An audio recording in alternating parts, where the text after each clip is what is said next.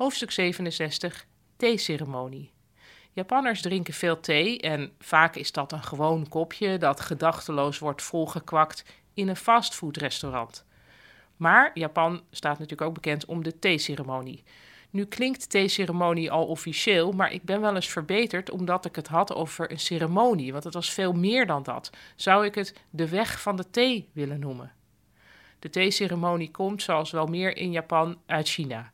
In Japan is de ceremonie alleen veel meer uitgewerkt. Het is een levenswijze geworden, verbonden met het hele idee van een eerzame Japanner zijn. De weg van de thee dus.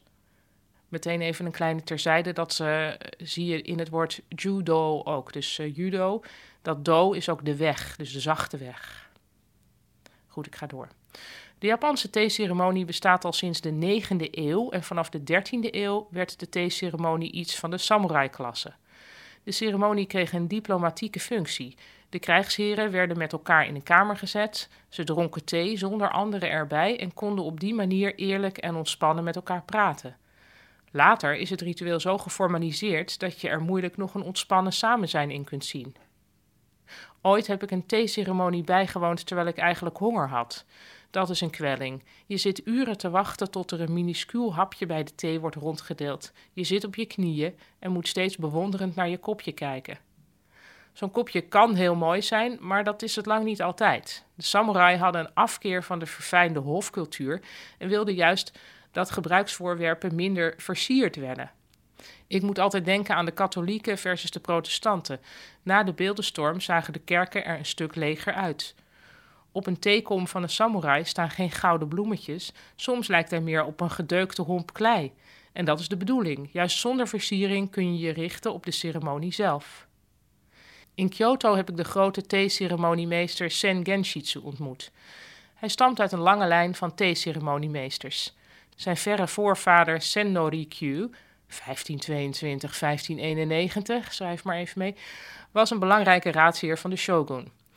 Toen deze raadgevende theeceremoniemeester te onafhankelijk werd, beval de shogun hem om seppuku te plegen. En seppuku is rituele zelfmoord.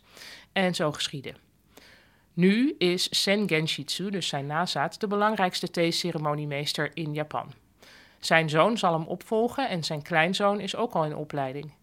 Er bestaat geen seppuku meer in Japan en de shogun is er ook niet meer. Maar de theeceremonie wel en Genshitsu wil door het schenken van thee wereldvrede bewerkstelligen. Een opleiding tot theeceremoniemeester duurt lang. Ik sprak iemand die van haar meesteres te horen had gekregen: Je bent hier zo slecht in dat je het waarschijnlijk 30 jaar gaat kosten om het water op de juiste manier te koken. Des te meer reden om door te gaan, vond ze. Dat is gaman, dat is de geest van de samurai. Ik was zenuwachtig om Sen Genshitsu te ontmoeten. Dat kwam ook door zijn personeel. Iedereen om hem heen was in een diepe staat van paniek. Ik stond in het kleine theeceremoniekamertje te wachten en vroeg me af hoeveel etikettenregels ik aan het overtreden was. De sfeer sloeg totaal om toen meneer Genshitsu zelf binnenkwam. Hij was 96 jaar oud, maar huppelde zo'n beetje de kamer in. Anders dan normaal is in Japan, boog hij niet, maar gaf hij mij een hand. Omdat ik te gast was, nam hij mijn culturele gebruik aan. Het gaat om gastvrijheid, zei hij, terwijl hij helgroen theepoeder in een kom schepte. Met een bamboelepel goot hij er heet water op en klopte het met een bamboekwastje tot een schuimig geheel.